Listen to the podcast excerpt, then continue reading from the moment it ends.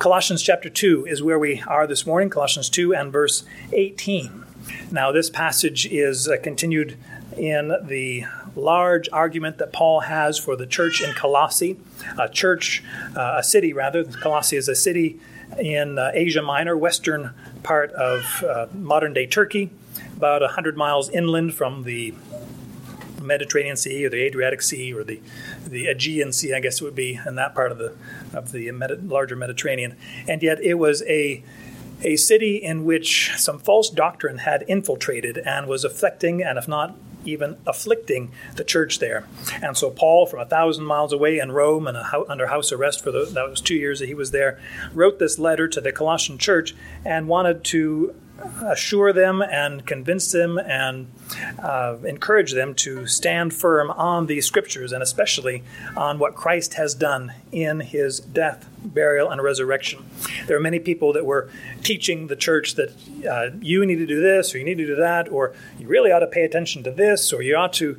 Uh, uh, be careful how you live your life, which we ought to as Christians. We ought to be careful. But they were saying, no, your salvation depends upon how you live your life, and that's not that's not true.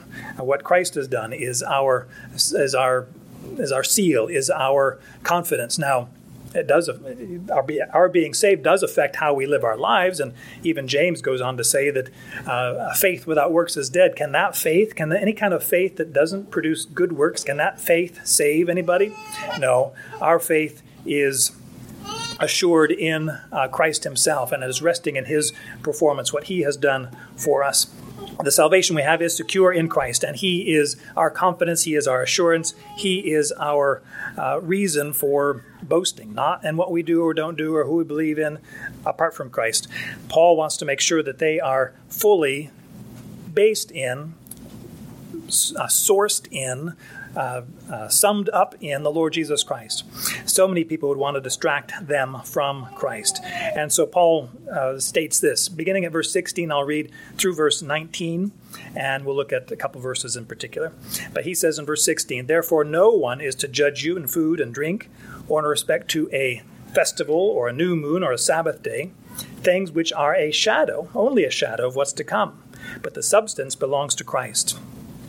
Let no one keep defrauding you of your prize by delighting in self abasement and the worship of the angels, going into detail about visions he has seen, being puffed up for nothing by his fleshly mind, and not holding fast to the head, from whom the entire body, being supplied and held together by the joints and ligaments, grows with a growth that is from God that is what Paul is teaching us. We looked at the those first two verses, verses 16 and 17, uh, last week, and the fact that legalism cannot save us. Legalism being the the uh, a definition of that would be stating that our works have something to do with the, the basis of our salvation. Now, good works flow out of our salvation, but they're saying, no, in order for you to be saved, you've got to do this. You've got to keep those festivals and those, those new moons, the, the starting of the months, and how the Jewish calendar was, was uh, calibrated each, each time, you know, every month that was reset to the, to the uh, appearance of the new moon. And of course, a weekly Sabbath day. Make sure you honor that. Keep the Sabbath day. Of course, that's a commandment. Honor the Sabbath day and keep it holy. Uh, and in six days you shall labor. So y'all need to be working six days and then rest on one day. Um, we don't usually do that. We like that one day a week rest, but that six days a week, what's that about? And so the point is, Christ is our Sabbath. He is the one who uh, accomplished that for us. He is Lord of the Sabbath. The Sabbath day was a gift for people. The festivals were a gift to the people from God, especially for the Jewish people, that they would have an annual and even five times a year annual reset to worship the Lord as the one who is their deliverer, the one who is their life in terms of the first fruit festival. He is the one who is a cause for celebration. He is the the uh, um, the ordering event in our lives, the Yom, the, not the um, Yom Kippur, the Rosh Hashanah, the New Year that they celebrate, the Day of Atonement. Christ is our atonement. He is the one who uh, takes away our sin, our, our condemnation, and certainly that Feast of Booths where we celebrate the the nearness of God, the dwelling of God as it has come upon uh, among men. So all those festivals were shadows, as Paul says, shadows of things coming, but the substance or the body belongs to Christ. So legalism cannot save you. Don't let anyone condemn you or judge you based on what you do or don't do. The only reason or cause for judgment is from God, and that has to do with are you in Christ or not? Do you believe in, the, in Christ the Son? Do you believe in Him as the Savior, the Lord, the Protector, your only hope? Is He the, tr- the way and the truth and life by which we come to the Father? If you don't find your refuge in Him, then you ought to let other people judge you. That's not in a judgy kind of way, but it is uh, a a possibility for then repentance, conviction of sin and repentance. Turn away from that. Run to Christ. Find Him your refuge. Legalism cannot save you. Here in these verses 18 and 19, he kind of talks about some some mysticism, some super uh, special kind of things that these false teachers were saying. Well, if you're not in with us, then you're kind of missing out. And not just missing out, you've got issues, you've got problems that, that somehow your salvation is not enough. Uh, Christ was good, he got you started, but really you need this, uh, this add on. It's not even an add on, it's, it's part two of your, your Christian walk. You need to know these things that we will we'll tell you about it for a fee, of course. Nothing of this comes free. These false teachers, the reason, part of the reason why false teachers uh, false teach is because there's good money in false teaching.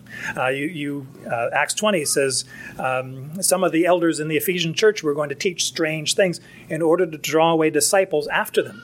You draw away disciples, you, you draw the people, but you also draw all their resources. And now we have kind of a, a cash flow um, benefit with uh, having your your followers after you. So these false teachers were not in it uh, for for the sake of truth; they were in it for the sake of what their special brand and uh, uh way of teaching brought them, and they were very much or, or ordered around themselves, and yet they were afflicting so many people.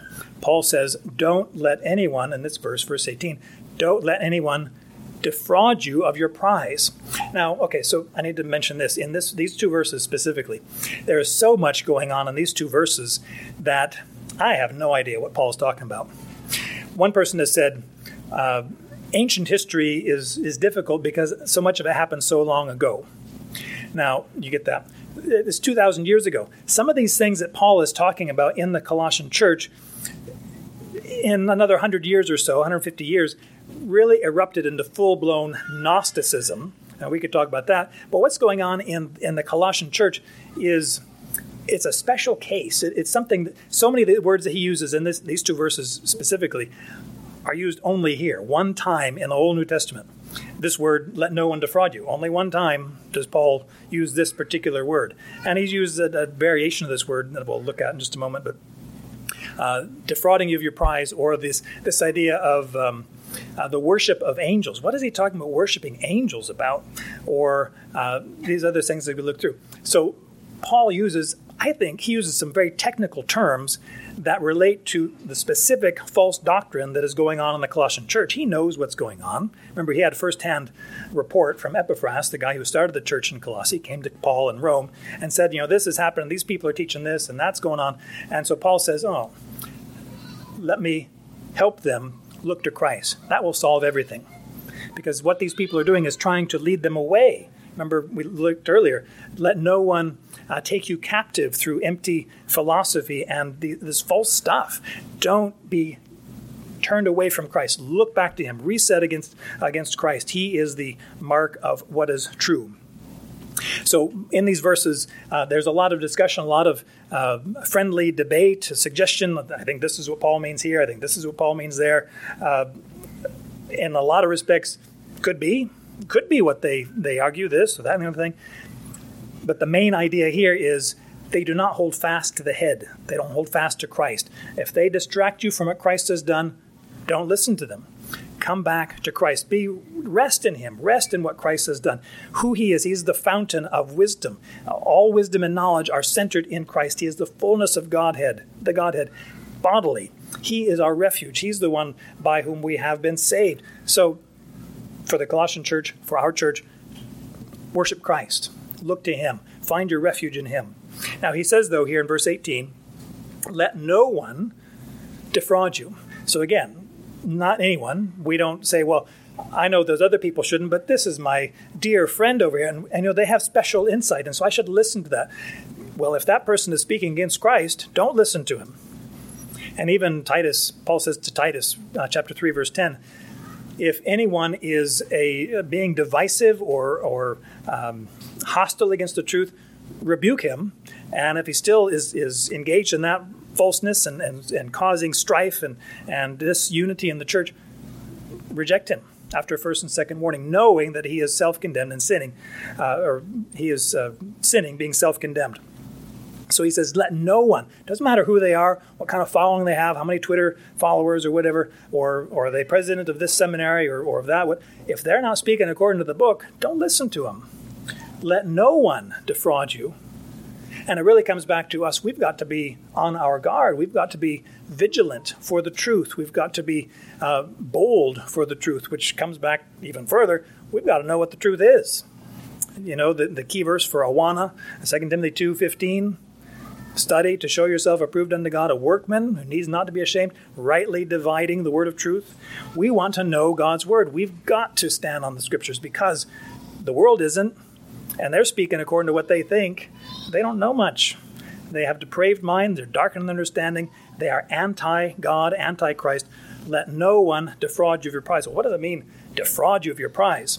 This is one of those one time only words uh, used in, in the in the New Testament, and it relates to um, a prize that you earn after an athletic competition. There's so many times that Paul uses athletic imagery. Think of 1 Corinthians 9. Uh, he says, uh, Everyone who runs in the race uh, doesn't just run, he runs for the prize, right? Run for that prize. So let us uh, run in such a way that we may win. What are you going to win? Well, read on in that context, uh, a wreath that is perishable. Well, Christians don't run for a perishable wreath. We run for this prize. And elsewhere, he describes the prize, like Philippians 3 I press on to lay hold of that for which I was laid hold of, that prize of the upward call of God in Christ Jesus. The prize, as he's defined it elsewhere in the Colossian letter, is forgiveness, it is life, it is sanctification, it is uh, assurance of salvation. It is wisdom and knowledge. It is the fact that we've been transferred out of the domain of darkness and into the kingdom of His beloved Son. It is finding Christ to be our all in all. All these things, these are the prizes that we enjoy. So don't let anyone defraud you. And what does it mean to defraud? You have won this, or in our case, Christian case, we have received this prize by faith, by God's grace. It's a gift, it's not something we've earned. But they're saying, no, you, you can't enjoy that. You, you don't deserve that. You've got to do this other stuff. And so they're trying to defraud us from the prize that is rightly ours. It is given to us in Christ. And they're saying, no, no, no, no, no. You misunderstand. It's Christ plus this other stuff. In this case, uh, some some mystical stuff that we'll get into. He says, Don't let anyone defraud you. You have this prize, it is yours, and now somebody's trying to take it away. Don't let him. Don't turn aside. Don't be taken captive. He said this in so many different ways in this letter. Don't be taken captive by what sounds like, oh, uh, uh yeah, I, I, I want to make sure, you know, make my uh, uh, my salvation sure, right? So I've got to add this, I've got to do this, I've got oh, make sure that keep the Sabbath day, new moon, when's the new moon after all, and all this kind of stuff, and it's distraction against Christ we give our attention to Christ. Now, that doesn't mean that we live any which way we want. We want to order our lives according to what Christ's law says. And really, ultimately, it says, love others. Love, he who loves his brother has fulfilled the law. What is there any other thing I can do? My brother is kind of hard to deal with, and we're not just talking siblings like fraternal, whatever, or sisters. We're talking all y'all. And if there were any other way for us to prove our devotion to Christ other than having to love people, we would go after that. And often people, oftentimes we do. We try to find other ways than the God ordained supernatural way, to, which is the proof of our faith, the proof of our salvation, is to love one another. We'll get into that later in, in Colossians 3, how Paul says you need to let the love uh, of the brothers um, proceed these false teachers are trying to rob the Colossian Christians of their prize. He says, don't let them do that. Uh, a related idea who, who's, who has the authority to, to deny somebody who has earned, in the, in the athletic case, who has earned their prize? Who has authority to say, no, no goal, no score, no whatever it is. Well, umpires or referees, right? And that is part of this idea too. Part of this word is is uh, having an umpire or having somebody who is an authority who can determine yes or no. Did you earn that? Did you qualify that goal, or is that that's a that's a foul, or that's a, a no goal, or that's whatever the problem is. It's interesting how Paul uses not the word used here, defraud you of your prize, but part of this word in Colossians 3 and verse 15 he says, Let the peace of Christ, and here's the word, rule in your heart, or be the referee, be the authority in charge. He says, Let the peace of Christ rule in your heart. He says, So, what is the to be the presiding attitude, aspect, uh, mindset of our heart? Peace. Peace with God, certainly, but peace with others, living in peace with others. And he says, To which indeed you were called in one body, and be thankful he says in a corresponding passage, Ephesians 4, um, be diligent to maintain or preserve the unity of the Spirit in the bond of peace. Peace is an important thing. He says peace acts as your umpire, it acts as the, the referee, so you can determine then in what I about what I have done or I'm about to do, is that ruled by peace or is that something that would tend toward disunity, disharmony, anger, uh, bitterness, and, and all would tend to break apart the fellowship that we have in Christ. And he says, make sure that you listen to that umpire. But here, when they're trying to defraud you, lead you away from Christ, don't listen to them. Don't let them disqualify you in that regard. Christ has qualified you, Christ is your reason for being these false teachers are not to be regarded as authoritative and somehow they've got some special knowledge that somehow wasn't didn't make it into the book and they have uh, a special we've got to listen to them paul says no. They are not rivals. They are not competitors against christ. They are persons who are uh, just frustrating those who have received by faith uh, through god's grace that prize. Other scriptures talk about that prize that we have earned, or not earned, but received through Christ. And yet he says, Be careful. Let no one defraud you or keep defrauding you, which is to say, it's not a one, once and done kind of thing, situation. You've got to have be vigilant. You've got to be careful. There's so many voices out there. And if, if anything, more voices than before. The, in Paul's day, the folks in Colossae had these false teachers, but now we are exposed to false teachers all over the world, and not just contemporary false teachers, false teachers from 3,000 years ago, 100 years ago. Their voices are just amplified. And how do you discern? Oh, some people discover, I just discovered this teacher from 50 years ago. He's so great. Well, is he talking according to the book? Well, you've got to go to the book. Measure everything according to God's word. Don't let anyone defraud you. Don't let anyone take you captive. Stand firm, remain connected to the head. It says here, verse 8, uh, verse 18 rather, introduces four um, phrases that qualify. Well, how are they doing this? How what is it that they are doing? There are three things that they're doing, and four things. Well, fourth thing that they're not doing, and the fourth thing really tells uh, what the issue is. But he says this first thing, what they're doing is delighting in or desiring in uh, desiring in self abasement. My my scripture, my uh, version says they're delighting in this first issue, first phrase or qualification of well, how are, how are they doing this defrauding? Well, they're delighting in things that are not right. Uh, delighting in has to do literally it says desiring in or or willing in, wanting in, and it, it may be a a, um, a Semitic, uh, uh, a Jewish uh, phrase that, they, that Paul was using here. It's used uh, several different times, variations of it in the Old Testament, especially the Greek translation of the Old Testament.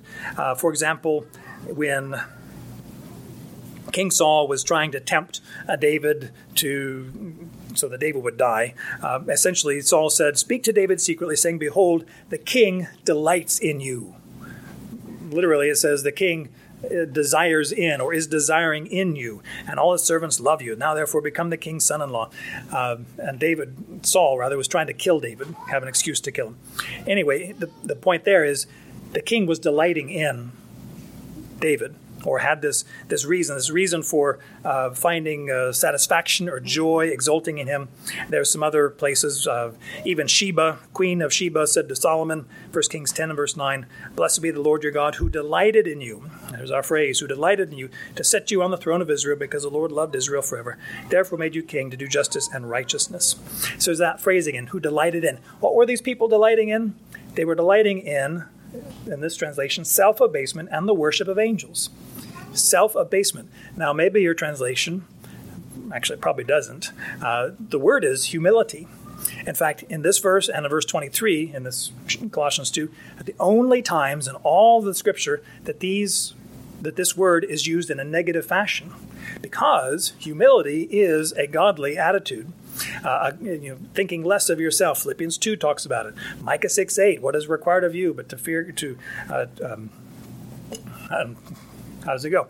To love God, to walk justly, to love mercy, and to walk humbly with your God. And that verse, I mean, Daniel 4, you read about Nebuchadnezzar who walked in the pride of his heart, and the last verse of Daniel 4 said, I know there's a God, and he is able to humble those who walk in the pride of their hearts. That was Nebuchadnezzar. God humbled him very much.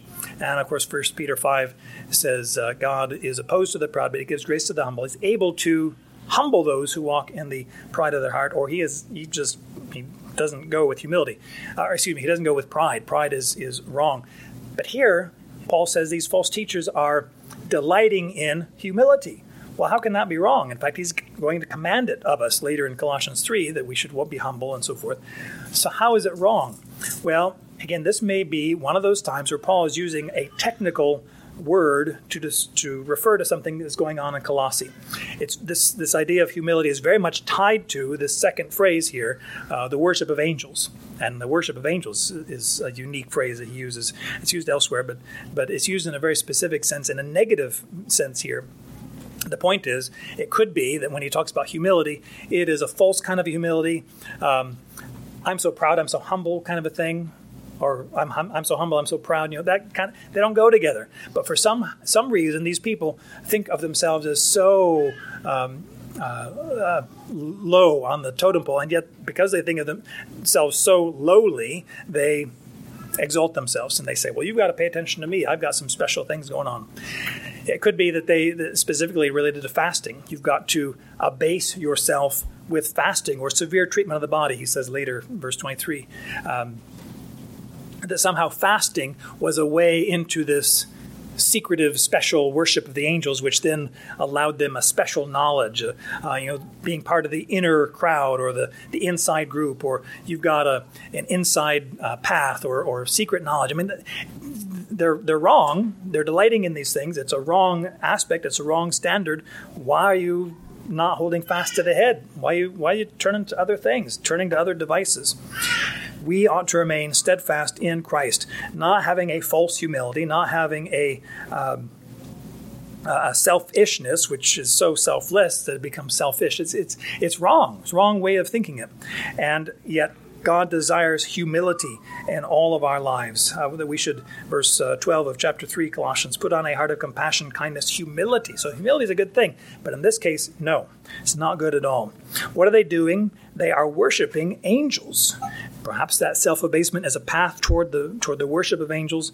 This is used elsewhere in a positive fashion, sort of in a positive fashion. Paul says in Acts 26 that I lived as a Pharisee according to the strictest sect of our religion or our worship or our order, our, our way of life. And that way, of course, it's a Pharisaical religion, a works based religion, but he was speaking of it positively. Uh, or in James, really, James is the one who uses it positively. James 1 26 and 27. This is pure religion, undefiled religion. Um, before our God and Father is to, to visit orphans and widows in their affliction, to keep oneself unstained by the world. So he uses it positively. Paul here uses it negatively because it's organized around angels. What are you doing worshiping angels? How, what are you lifting them up for? They're servants. They're not worthy of worship. In fact, anytime, especially John, the Apostle John, who ought to know better, anytime that he would bow down to worship an angel, twice in Revelation, Revelation 19 and Revelation 22, both times the angel says, Don't do that. I am a fellow servant of you. Now, angels and saints, Christians do not become angels when they die. Don't get confused that way. Angels are a separate class of being. They're not redeemable because angels have not sinned, whereas humans are made in the image of God, and we can sin, but we also can be redeemed and forgiven. So angels and saints are different, and yet the, the, the, angel says, Don't worship me, I'm a fellow servant of you. Worship Christ, worship God. And so there is that attention you remember when Satan was in the in the wilderness with Jesus and he says, "I'll show you all the kingdoms of the world and I'll give them all to you if you just bow down and worship me." So It's not the same word as used here, but the idea is the same. Worshiping Satan. Well, wait a minute. Satan is not God. He's not the equal with God. He is a created being. Therefore, he is, you can forget about him because Christ is over all. Everything created, we saw this back in chapter 1, everything created is made in Christ, for Christ, by Christ, and he is over it. He has conquered it, both by his, well, he's, he's creator, but he's also conqueror over these things. And so don't worship angels, don't worship Satan. Uh, Jesus replied to uh, Satan in that, in that Matthew 4 and Luke 4 passage, uh, no. Go, Satan, you shall worship and serve the Lord only and that's how Jesus responded. So there is that this this false teaching that the, the uh, these people are, are giving to the Colossian church, somehow with self abasement, somehow a false worship that then leads into the worship of angels. Don't worship angels, worship Christ. And in fact, if anything, these Colossian people are doing is is again being taken captive and being led away from. As Paul says in 2 Corinthians 11, this, or 12, 11 or 12, I'm forgetting now, where he says, I have brought you to Christ. I want you to remain a pure virgin before him, to have the simplicity of devotion to Christ. Don't be led away to other saviors, other lords, other providers for you. Christ is your provider. Run to him, find your refuge in him. So he says, okay, they're delighting in self abasement and the worship of angels. They are, this is another technical kind of term in verse 18, I think, right? Going into detail about visions he has seen.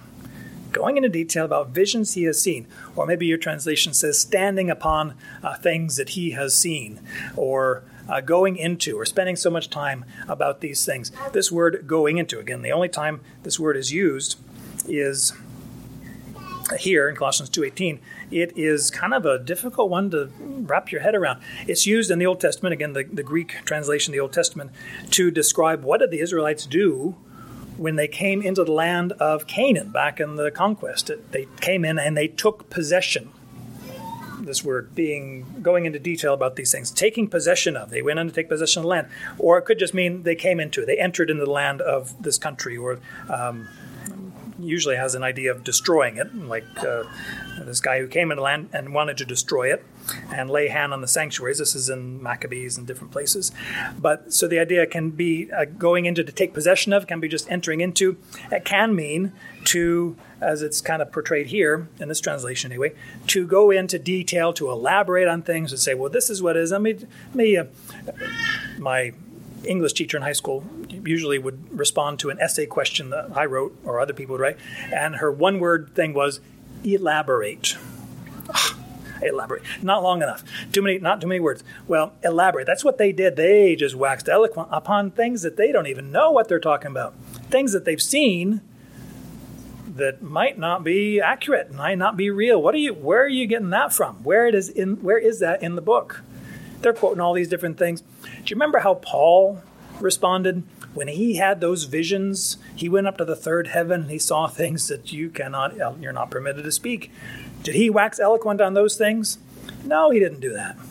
He didn't utter those things. What about those things that Daniel heard? And the, the angel said, Don't write that down. They'll know about that soon enough. Don't write what you just heard. Do you know how many books are sold? How many movie series, how many scripts, how many TV series, how many magazine articles, interviews are about things that people have no idea what they're talking about? They are entering into elaborating on stuff they have no reason, no basis for speaking about these things, especially as it relates to Christ, especially as it relates to the things that the scripture speaks so much about. Don't be taken captive through, how does he say it in verse 8 captive through philosophy and empty deception. There's nothing to it. It sounds good sounds so good but it's based on their experience what they have seen.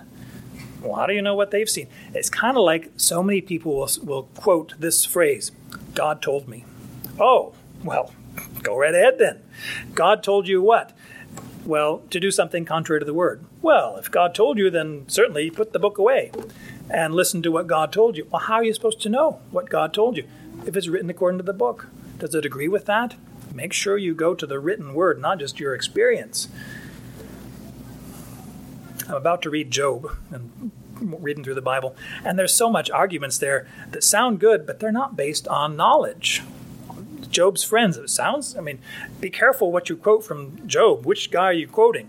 Because they didn't speak rightly. Even Job, make sure you be careful what Job is talking about. If you want to then quote like Job 37 to 41, when God is talking, because that you can rest in that, or Job 1 and 2, where God is talking, that is true stuff. But the other arguments, what they're talking about, and I think this, and, and we know this, well, you don't know that. You're making it up. Nehemiah 6 8. Look that up. That's a great verse. Nehemiah 6 8. But they're speaking things that, that they have no authority to talk about. It says, uh, thirdly, here, third aspect is that they are puffed up. They are um, inflated in their minds. And it says that they are being puffed up for nothing by his fleshly mind. That's the third aspect. Don't let anybody defraud you by being puffed up what they think, pre- uh, presenting their ideas as, as gospel or as truth. No, it says for nothing here, but this idea can mean three different things kind of profound what, what Paul, how many, he doesn't need to elaborate if you don't mind. He, he uses uh, so many powerful terms that we can understand, some of them that are, can't really get a, a grasp on because of the, our historical situation so far removed. But this idea of in vain can have something to do with, uh, they don't have any basis for it there's no reason for them to be puffed up in their minds or to be thinking of themselves as more highly than they ought to think. Uh, there's no cause that they have. Uh, this idea in van, in vain, or for nothing can relate to. They don't have any purpose. There's nothing other than self-serving purpose. They have no reason for for promoting this false doctrine. There is a nothing that can um, uh, be good out of this this doctrine. It's a needless or or unprofitable teaching. A third aspect of this uh, idea is that there's no result. There's there's nothing that can be gained out of this false doctrine. This is vanity. This is foolishness. This will lead you away from Christ. Don't they have no reason for it, they have no purpose for it, they have no result that can be good result that can be uh, benefited by it, so don't listen to them. What this has done is puffs them up. It makes them look good. They think of themselves, oh, I've got the special stuff, I've got the special sauce, the special knowledge. They are puffed up or inflated in their own fleshly minds. Uh, scripture says elsewhere that knowledge puffs up, but love builds up. 1 Corinthians 8 and verse 1. This, I mean, that's true knowledge. When you have more knowledge, it can go to your head, literally, and make you think too highly of yourself. But love builds up. Love is motivated more for the other person. So we want to speak. Whatever we speak, we want to make sure it's a blessing to those who hear. Ephesians 4.29 says, Don't let your knowledge make you think more highly of, this, of yourself than you ought to think. It's Romans 12:3. Uh, so many times he says that phrase to think. Don't don't think highly you ought to think, but to think with sound thinking. It's essentially what he says there. Romans 12:3. Don't be puffed up. This is something you take it to yourself. You are uh, thinking I've got you know, people really need to listen to me because I've got this special special deal going on. But notice how he how Paul describes it. It is a a, a vain inflation of the mind, but it's of the fleshly mind. Now, this is something you got to put in the context again of Colossians, because the Colossian heretics were saying, it, and it became more full fledged in terms of that Gnostic heresy another 150 years later, but they were putting a, a distinction between what is good, and that is spirit stuff is good, and flesh is bad. So, immaterial stuff, that's good, but the flesh, the physical stuff, that's bad. But what Paul is describing here, the immaterial thing, the mind, but it's a mind characterized by the flesh. So the very thing that the false teacher is saying, no, don't go for the flesh, that's the very thing Paul says, that's what you're going after. Your mind is characterized by a fleshly, physical, uh, sensual, uh, not in a, in a, sexual sense, but essential based on your senses, what you can feel, what you can touch and, touch and taste, and so forth. That's your experience, what you can see, what you can um, experience in your life. That's what your knowledge is based on don't be characterized, don't let your knowledge, your understanding of truth be characterized on your experience, what you feel. Oh, shifting sand is what that is. Make sure that your knowledge, your doctrine comes from the sure teaching of the Word of God, and specifically Christ Himself. Hold fast to Him. Their teaching, their puffed up, uh, inflamed, or um, inflated uh, self estimation is based on their fleshly mind. Now, any times that Paul talks about a fleshly mind or uh, works of the flesh or um, being characterized or run by the flesh, it's not a good thing. Don't be run by what you feel or think what is right, because, like Romans 8 says, those who are according to the flesh set their minds on the things of the flesh, but those who are according to the Spirit, the things of the Spirit. Do you know, and I've mentioned this before, Paul pretty sure, I have to go back and reflect on that, but I'm pretty sure no time, at no time in this letter to the Colossian church does he mention the Holy Spirit.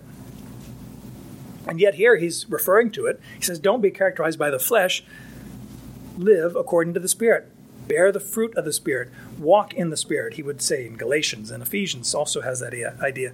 But here he, in Romans 8, he's putting that contrast between the mindset in the flesh versus the mindset on the Spirit. The mindset in the flesh is death, but the mindset on the Spirit is life and peace because the mindset in the flesh is hostile toward God. Wait a minute. These false teachers who are, are saying you know Christian stuff, their mind is hostile to God. Why is it hostile to God? In this sense, because it detracts from Christ anything that detracts from Christ, God the Father will not abide. You remember the scripture that says God, our God is a consuming fire? Remember the scripture that says God, well, the commandment is, you shall have no other gods before me? Don't worship angels. They're not they are not worthy of being gods before me. They're, they're created beings. You are not worthy of being promoted to God status. I alone am God. My Son is God. He is the Savior. He is the Lord. Pay attention to Him these minds whose who, or these people whose minds are set on the flesh are anti-God. The fourth aspect in verse 19 really cuts it to the quick and says what is what are they not doing? Maybe we ought to look at more carefully next week because this this idea is is so profound and answers everything. It says here in verse 19 they are not holding fast to the head. They don't hold fast to the head. They don't uh, give proper attention to Christ. They they say they do. They say, "Oh, Christ is really good and everything." But you've also got to do this, and you've also got to do this, and those angels are really important too. And for us to to come to God the Father, you know, we've got to come through these different angel levels, and we've got to go through all the bureaucracy. Make sure you do all the forms, and all the all the regulations, stipulations, follow all the, the procedures, the protocols, and then we can come to God. It takes some time. We're not sure we've ever gotten there, but tell you what, pay attention to me. I'll get you there. False, false doctrine. Christ Himself is the way, the truth, and life. No one comes to the Father but through me. And if you come to the Father through Christ, don't let anyone defraud you of your prize. Now, I read a, a long treatment last night uh, in a book called The Scots Worthies. And you think, oh, that's kind of self serving, isn't it? It's not about me, it's about my my grandpappies, my ancestors in Scotland who were worthies, who were in Christ, and especially in the 15, 1600s, when a lot of bad things were going on in the British Isles, uh, these were folks, like Hebrews 12 says, or verse uh, Hebrews 11 says, of whom the world was not worthy. These different saints, and so these were folks that were that uh, stood fast for Christ and, and maintained a cause for Christ. Well, one guy I was reading about last night uh, did not live for Christ. He was a young man. I think he died when he was 23 years old. Is that right? Or 33? He was very young, uh, but he was raised well, good family, but he did not want to honor Christ. And it came to be King Charles I was, was king, and, and there was a time that, that he, this man, could have stood up in Parliament because he was a sir, he was a lord. He could have spoken what is true. He could have appealed to the supremacy of Scripture and the authority of uh, the um, of Christ in the church and over the church. Not all the the popes and the and the bishops and the whole organization over here, but Christ and Christ organizing His church. And he didn't give testimony. He he took a, a bow. He bowed out of the thing. He left Parliament early. He claimed he was sick or something. Went home and forgot about it. Well, he didn't forget about it. He took ill, illness that resulted in his death, and there were several minister of the gospel that came to him. And this this whole account went on for page after page. This was late at night, and I was saying, "What in the world are they talking?" But they were appealing to him. Look to Christ. You are a sinner. You need to find your salvation, your assurance, not in what you've done or what you haven't done, but in what Christ has done. Run to Christ. This, these these Scots worthies were ministers of the gospel back in the you know 500 years ago, giving praise to Christ, giving attention to Him Don't be dissuaded. Don't be taken captive. Don't be defrauded of your prize. The prize is available in Christ. Remain connected to the head. Don't be distracted. Don't be cut off. Don't try to find a different head. Uh, Christ is it. He is the supreme one. He is head of the church. Give your devotion, give your love, give your, your dying devotion to Christ. Be willing. I mean, really, if you read the book, Scots Worthies, so many of these people were martyred because of their stand on the Scripture, their stand in Christ alone, by grace alone, through faith alone. You know, the, the authority of the Scripture, all those solas of the Reformation time period. And they died because the church of that age could not abide the truth of God's word. It cut into their power, cut into their authority, the money that was coming to them, their, their prestige, their uh, being thought of well by the people. It doesn't matter if the people think well of you. If Christ has rejected you, that's bad news. But in Christ, you can be received. You can be welcomed into God's family. Look to Him, run to Him, appeal to another. Are you in Christ? Have you thought about Christ today? Have you read His Word today? Have you told other people about Christ? Do you love Him? That's where it matters. Remain connected to the head. Love the Lord Jesus Christ. Our Father in heaven, we thank you for the truth of your word that celebrates, honors, and upholds and extols the person and work of the Lord Jesus Christ. Please help us to be totally taken with him. Help us to find only uh, our life in him to rest in Him, to find our refuge, our shelter in Christ alone. There are so many voices that would speak against Christ and would say, No, no, uh, he's real nice and everything, but you've got to do this, or, or even the worldly voices say, "Who's Christ that we should honor him or listen to him?" You're fine, and besides, when you die, you're done. That is false. Our life on earth is just the beginning of our life. We pray that each soul here this morning would be alive in Christ, not just faking it or, or going through the motions or, or somehow maybe partially characterized by Christ, but totally taken with the person and work of Christ, the beauty of Christ. He is the foundation of everything that we know to be true. He is the the embodiment of your wisdom, of your knowledge, of all the treasures that are abiding in Him. Please help us to give our attention to Him. Please save, please sanctify us, please help us to stand firm in a very difficult time period. And our, mean, 500 years ago, yes, but now so much animosity, so much rebellion, so much just high handed uh, wrath against you, and yet nothing is compared to the wrath that you have for unbelievers, those who reject your Son. Please save, please help, we pray in Christ's name.